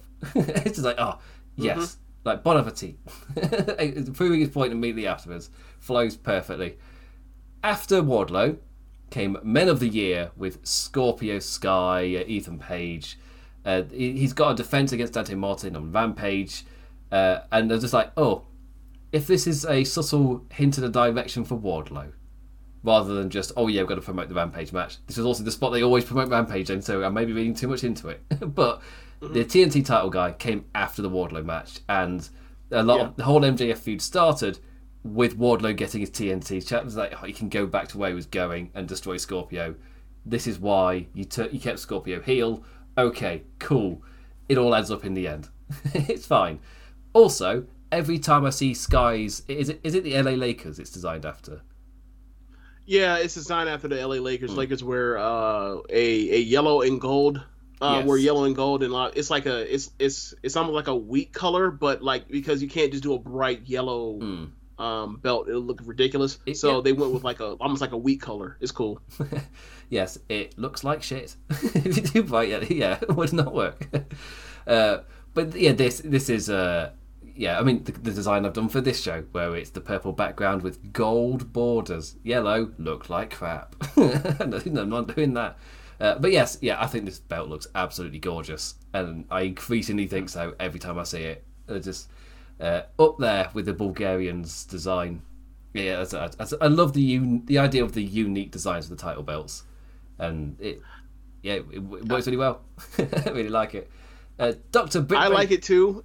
Hmm. I like it too. It just I just I just find it funny how much people like like you know whether it was the the original uh, or not the original but like hmm. the one once it got finished when Brody had it um, and then like you know the Bulgarian belt as you mentioned, and then now we have this belt, and it's like so funny when like you know custom custom belts used to be like you know the smoking mm. the smoking uh the smoking skull belt uh WWF, the Brahma Bull belt uh with the Rock and whatever else, and then like when Naomi was the SmackDown Women's Champion. She had the glow belt. Like so many people fucking hated. And I was like, it looks cool. Who cares? Yeah, I thought it, like, well, cool, it looks yeah. like well, it look, well, it looks like a toy they sell it like a toy. What the fuck are you talking about? yeah. So yeah, so yeah, I, I, like custom belts. I, I, I think they're cool. Yeah, it yeah. adds a, adds a panache of pageantry to like the individual uh, belt holder. It oh, feels like it's a part yeah. of them, an extension of them. Yeah, 100% agree. Yeah, and it adds, it does add so much to it, the TT title. The fact you're going to change the colours for every single holder. Yeah, it has a uniqueness. And most importantly, you can sell those unique versions of the belts and make a lot of money. That, that, that Naomi belt, they never made a thing of it, which is absolutely insane. I, whenever, whenever I hear people bring that up again, it's like, they did not make toys off that belt. Like, are you crazy? that is just as a business move, like, what are you doing? that is crazy. He makes so much money from that. Uh, yeah. Yep. And five later, and five years later, she yep. left. Yep. it's been a long. This isn't just a thing that happened mm. just overnight or over the last couple weeks. This has been boiling over with Sasha and, and Naomi for years. Mm. Yes. Yeah. It's, it's entirely trackable with lots and lots of those little yeah. decisions that even we we because we don't know every single thing that would have irked them backstage, but even the stuff we can see is trackable. right. Yes. Uh, anyway, Doctor, I wrote about it in last week's column where we review all of the things. We posted it on a Sunday. I'm working through this one as well to get up on Sunday as well. Fingers crossed. I really would like there to not be a pay per view weekend, so I'm not doing multiple things. That'd be really nice. Wrestling schedule, just like one week. Uh, anyway, Dr. Britt Baker, DMD, and Jamie Hayter with Reba versus Toni Storm and Ruby Soho. A wee little tag match continuing the rivalries in the fallout of Double or Nothing and the Women's Owen. Uh, this match, like, given enough time to break down as uh, like each last gets her moment to shine. Uh, giving us another loss to the reasons of Britt continuing to gradually build her hater hate but in reality, like Hayter put in a solid performance this match. Like she saved her doctor multiple times, but she's not invincible. And eventually saving uh, Baker, uh, what yet again from Toni Storm jumping off the apron. She herself then jumping up was enough of a distraction to for Wiley Ruby to get her win back. It's like, ah, yeah, it was. It was for me. It was one of those where it's like, this match has got the crowd into it. Like they are generally going for this. It, it's solid enough. The pacing of it's really great. I liked that each person got their moment. It was given enough time to flesh out, but didn't overstay its welcome either. Uh, yeah, and everyone in it I thought was really good in it as well. It's just that I've seen it a lot. I've seen these combinations of people quite a bit. Yeah, I'm like I'm ready. Yeah, this on. is like their this is these particular fours um, in the same teams. And this is like their second time having a match in like two mm. or three or like three or four weeks and like obviously you know the TNT or the TNT, but the Owen tournament, like they also wrestled each other. Mm. They wrestled each other before the tournament, in the tournament, and now after it. it's like ah, yeah. like yeah, they're all good, and this match showed it. But I am also, for me, this was like a, were they all good? I really, I thought it didn't matter.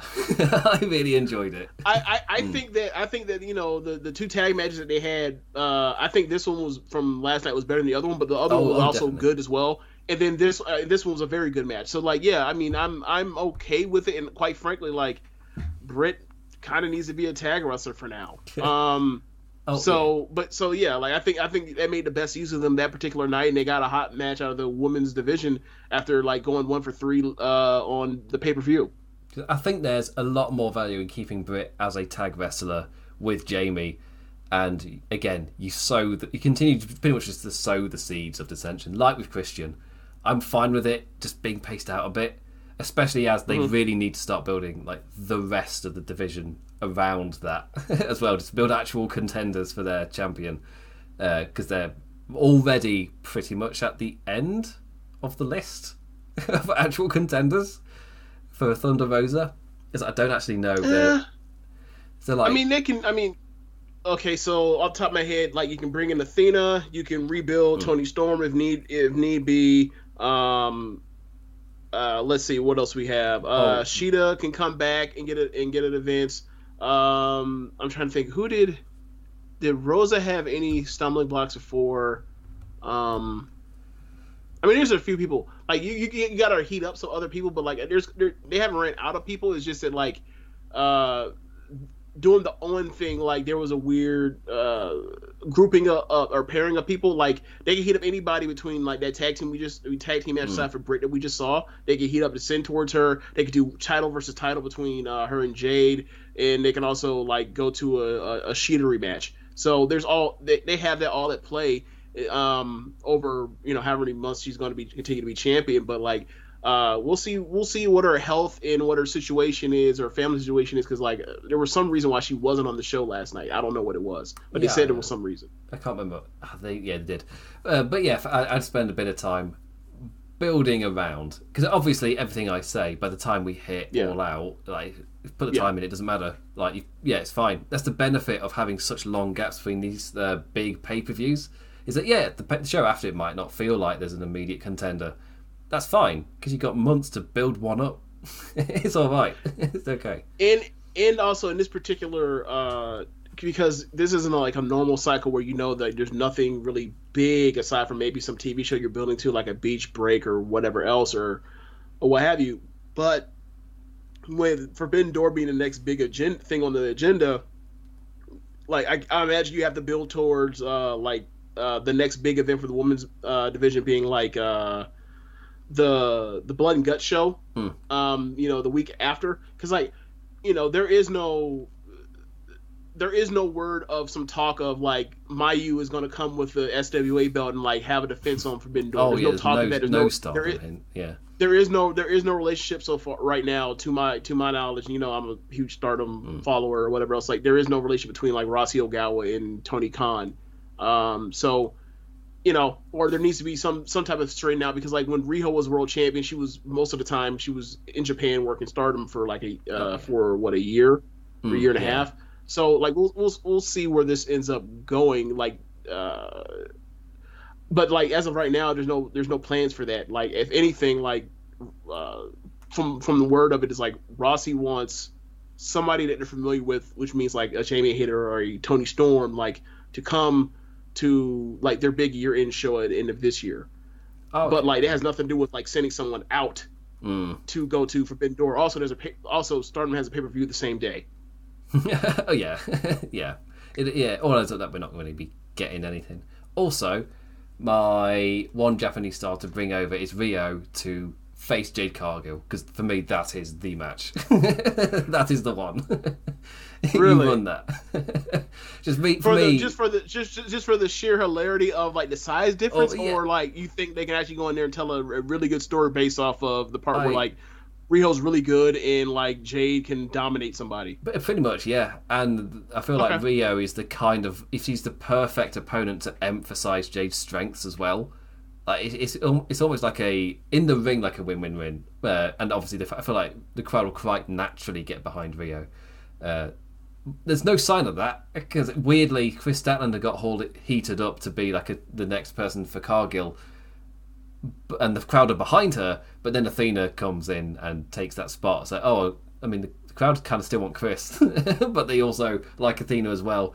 Uh, I mean Kris can just be next after Athena. Like it's fine. It's, it's good to have a bit of depth there.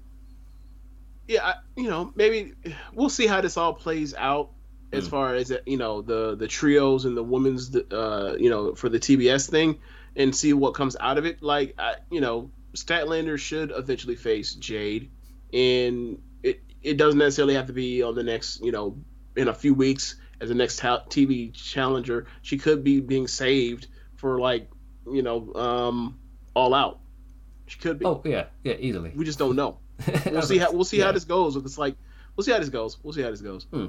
And finally, the main event Daniel Garcia versus Jon Moxley in a hell of a main event, which had the crowd standing towards the end of it.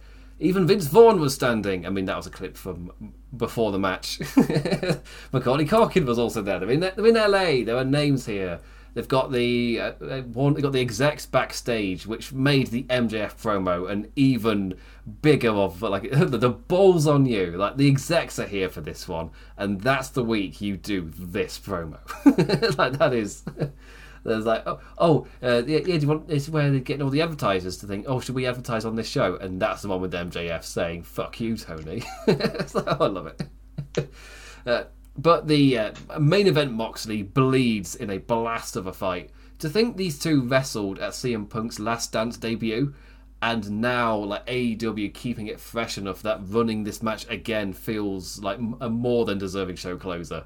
Like, well, yeah, a round of applause uh, for that. Uh, Jon donning the crimson mask as Garcia revels in it to "You sick fuck" chants during the ad break. FITE was uh, the best way to watch this version of the show. no swear words bleeps. You got so much stuff during the ad breaks. you got Chris Jericho running off at the crowd, where for some reason the audio came back on when it was the uh, splash screen of the logo. Uh, we got a bit extra, so that was nice. Yeah, but then also here, I sometimes, uh, quite often, you'll realise that it has gone to ad break because the match just dies. it just slows right the hell down. this main event did not. I had no idea that it wasn't in an ad. I, I, I didn't know it was uh, it was only when they said and we're back live on uh, TV uh, TBS and I was just like wait really? Like the whole Daniel Garcia smearing Moxley's blood on his face? Like that was in the ad break? Like wow I had no idea. Uh, yeah a really really strong match. Uh, but yeah this, this match feels felt so fresh being the main event. And uh, like and I think this is what James was hinting at earlier. Oh my god the X-Plex onto the steel steps and Garcia sliding a tad under the barricade to assumedly curse expletives. it's, it's like, oh my god, that looked incredibly painful. I.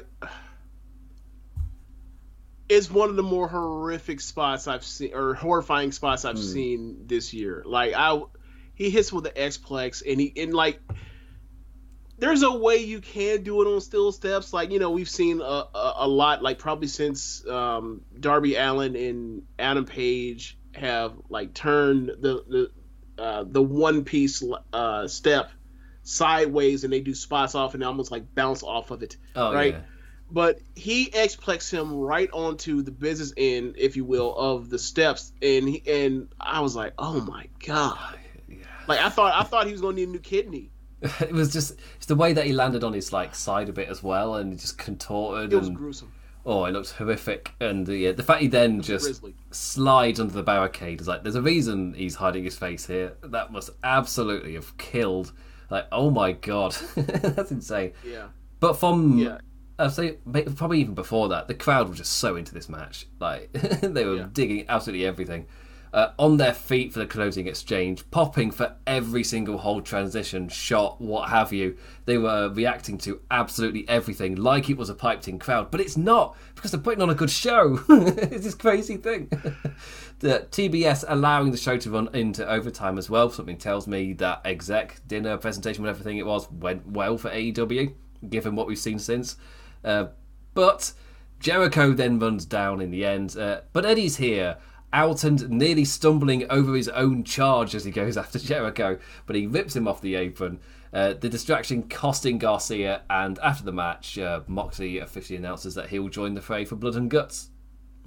so, yes, pretty much just yeah. confirming to us who's going to be in play. Yeah, like I thought it was. I thought it was a great match. Um, so we already mentioned with the spot outside, but like also like the play on the match you mentioned that they had earlier on a Rampage. Um, where like Garcia slaps on at the end. He ends up slapping on like this low angle looking sharpshooter, and then and then he leans back, and then Moxley ends up catching him from behind, almost like a Brock Lesnar type of you know grab, and mm. then like slapping on the bully choke to get the win.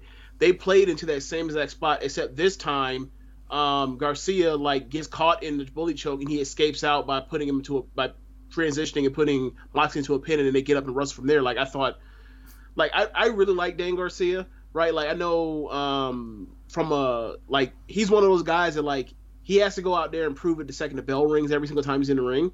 And like for the most part, he does that every time he's out there, and I really enjoy like his style of wrestling and, and everything. It, it, I, I, he, he, he gets, he gets the part of wrestling that I, the, the, the things in wrestling I like the most, like you know, like the Kyle O'Reillys, the, the, the, the Danielsons, where it's like got to go out there and like you got to give them something to believe that like this feels like a fight at times, right? Um, regardless of like how technically sound you are, like if you're one of those super technician types, like you got to give people a little something to kind of you know either with pacing or with uh, some general oomph to get people to start feeling the match. And like Garcia does that.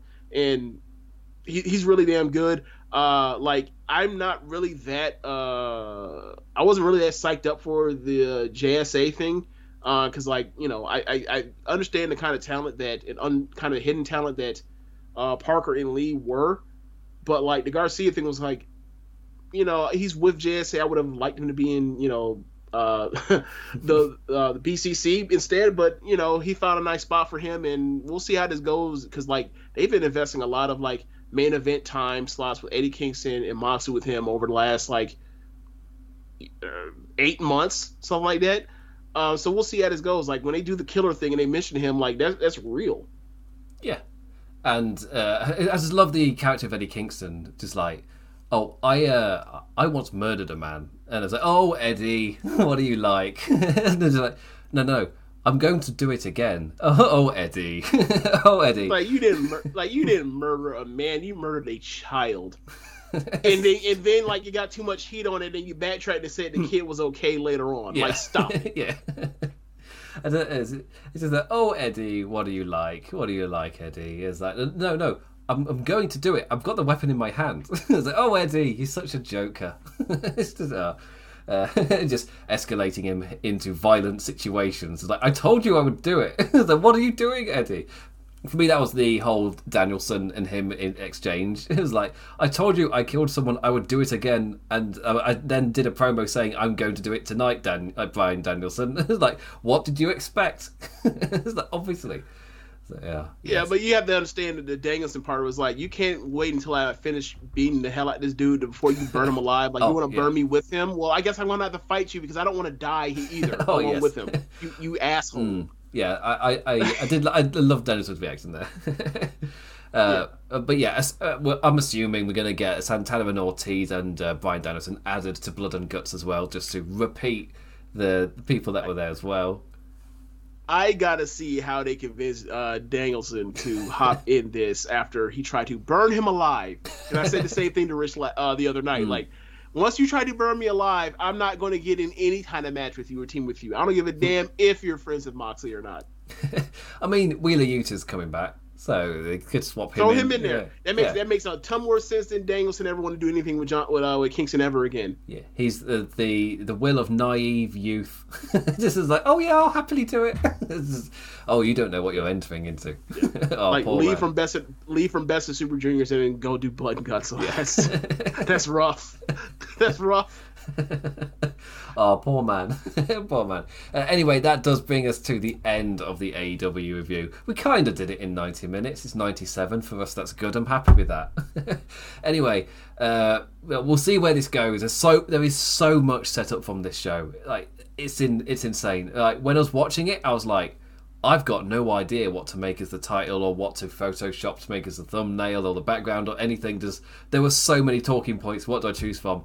And then I just go to Twitter and I see everybody's talking MJF, about MJF. MJF, MJF yeah, MJF, I go to YouTube and I see that every other review, everybody's doing MJF, and I'm like, they've noticed. yeah, I guess it's made up for me. But as a Maverick, I didn't do a thumbnail with him holding a microphone. He's just looking about on the stage. so um, I booked the trend in that way. well done, me.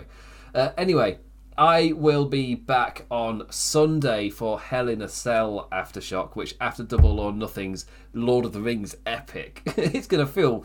I was like, I looked at the card and was like, there's six matches. They're all Monday Night Raw matches.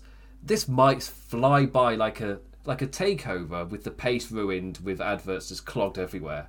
For me, that's what this show will kind of feel like. it's just like, yeah, that, that's what I expect. It'll, it'll, feel like it absolutely fly flew by because of like as much as I loved the quality on Double or Nothing, I was exhausted. And Cell was like, yeah, this looks like it might be two and a half hours. That is lovely. that is great. and there's only one Hell in a Cell match as well. Like, yeah, wham bam out the get, lovely. Yeah, just like those take, oh, just like the takeovers used to be. Ah, oh, that's fantastic.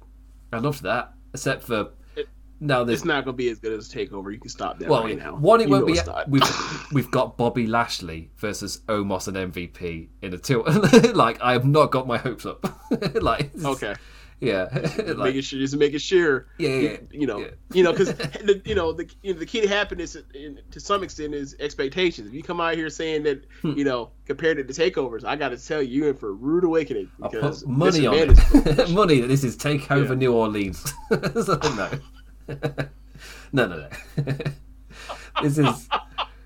Uh, I'm trying to think how I, I, genuinely because the main event's Cody versus Seth in the Hell in a Cell. It's one of those. It's like, mm-hmm. ah, mm-hmm. oh, Cody, you've left. You left AEW, but he wasn't really. He's, he's wrestled more times on WWE TV these past since he's come to a WWE than he has in months in AEW because he's wrestling every single week almost, and he's wrestling the same people. it's like immediately Miz and Seth over and over and over. Yeah. Yeah. Don't look at his cage match. It's it's it's sad times. It's like yeah, it's exactly what he thought it would be. Yeah, I, just I saw people complaining about like his house show match. I was like, who gives a shit? His oh, house yeah. show stuff. Yeah, for me, that, yeah, it's a perfect place to practice what you then do on TV.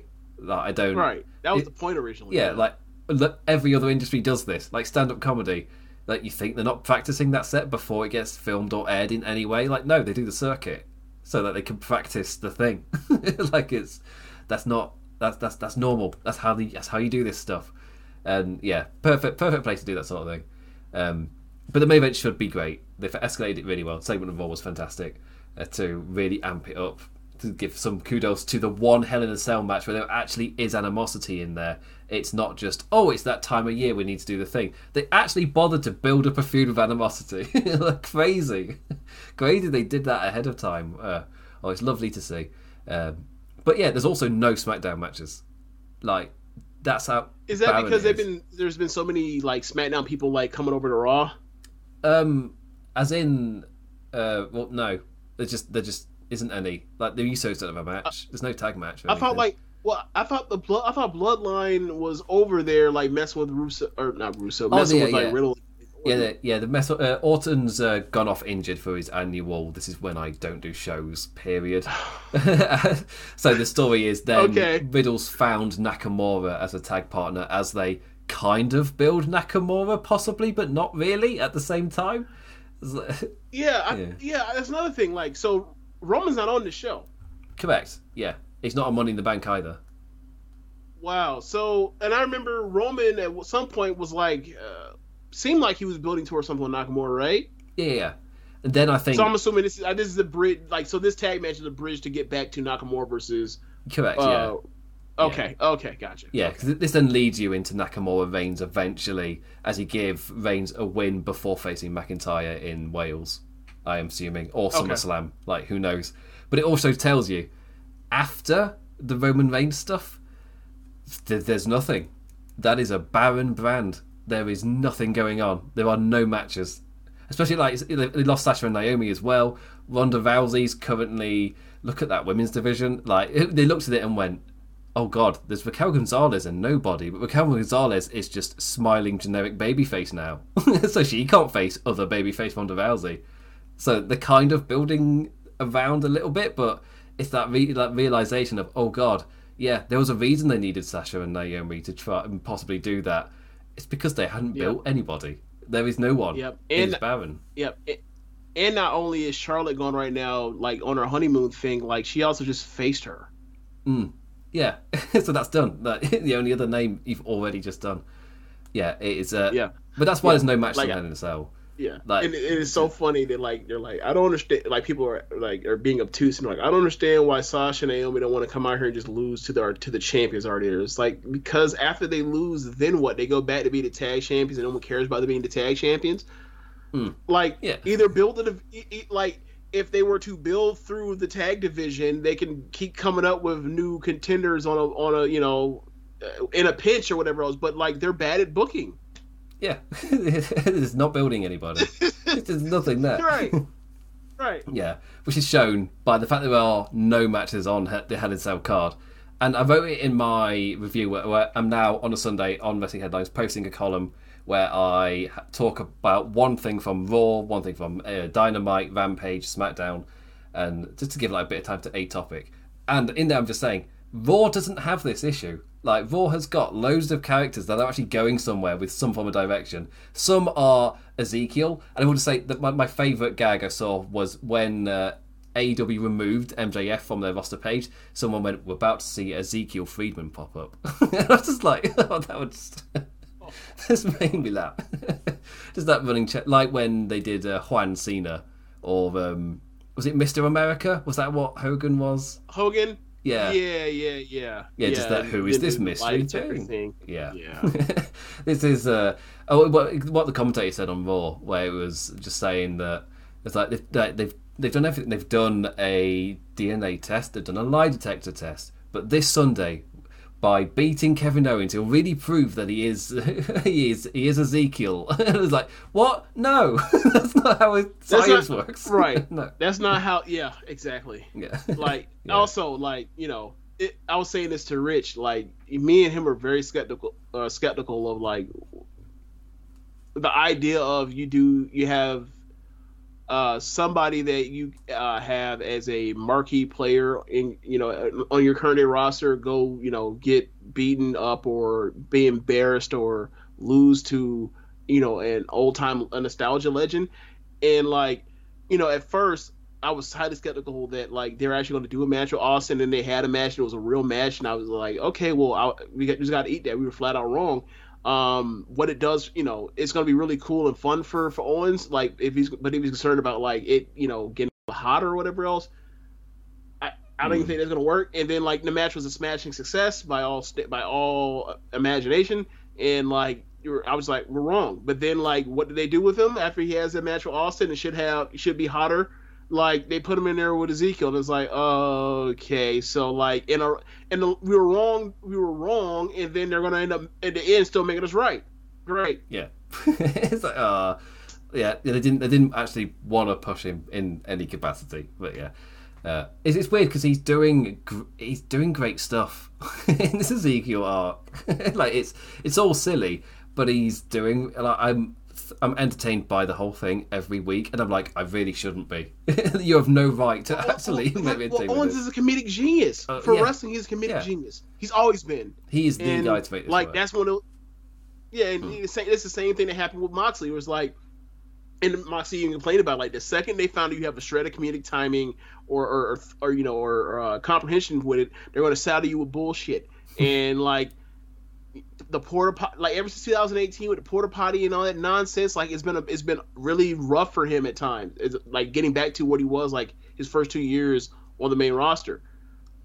Yeah, it, it's, it's it's really weird. Like they value him, but they don't value him like they should. And you you know obviously that's the case for a lot of them. But it's like at some point, like, and he's been around you enough, long enough, you know what he's capable of. Like you got to use that. Like they haven't really used it since uh, with him uh, in that way, probably since like the Roman stuff. Mm, that's actually yeah, that's, that's that's true. Actually, yeah, he's fallen down quite. I mean, just look at his WWE 2K rating. He's like 83 or something. Like he is not. like he's a like he's a lower mid carder. That's ridiculous. yeah. Because when the when they decided on those ratings, he'd done the Reigns food and then done what? like he was a mid card nothing, pretty much. Who they sent out to do good Yeah. matches. Like uh, it sucks. Yeah. Now he's obviously higher, and I'm like, oh, I should probably lift him to at least 86, 80 some like higher end of 80s. it's like, oh, come on. Uh, anyway, but yeah, yeah, that, that was a massive tangent of me just saying, oh, I'm covering Hell in a Cell this Sunday. so yes, Yeah.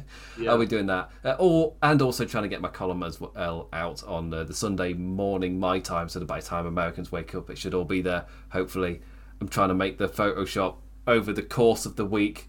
I've got an image from each show where I've done Photoshops to do it, so it kind of makes sense. Uh, but yes, I'll be back doing that. I'll be trying to be back next Thursday for the AW review again as well. You can follow me on Twitter at the damn implicat. That's damn as in damn. Also, I've put my Twitch there as well, which I've not streamed on in months, but it's still there. It looks nice on the title card, on the nameplate. it's there. Also, with Wrestling Headlines, you can follow them on Twitter at Russell Headlines. Uh, that's Vessel without an E. Also at Facebook as well for the Wrestling Headlines uh, Facebook page as well. And with that, James, do you want to plug all of your stuff? Oh, you can find me at on Twitter at JamesBoyd87, and you also follow um, the podcast I do on a weekly basis uh, at One Nation Radio. And with that, I say thank you for listening. What did you make of the MJF promo this weekend, the whole thing over this past weekend? it's been quite the adventure. What did you make of Double or Nothing? This this rampage as well. For me, this was. I watched this like that is top two this year. The entire show, I loved it. it was so so good. Um, I'm trying to think of the last one that was as good. Maybe it's one with the MJF Jewish promo because I remember thinking that show was great as well. It's a while back. Anyway, it's a top show from this year. What do you make of all that? Uh, let us know in the comments on the Wrestling Headlines website as well. And always feel free to hit us up on Twitter. And with that, I take a big breath to say uh, thank you for watching, liking, engaging in any form, any manner. Always appreciated. Never take it for granted. And with that, I say thank you for listening. And bid you, we bid you adieu. Adios.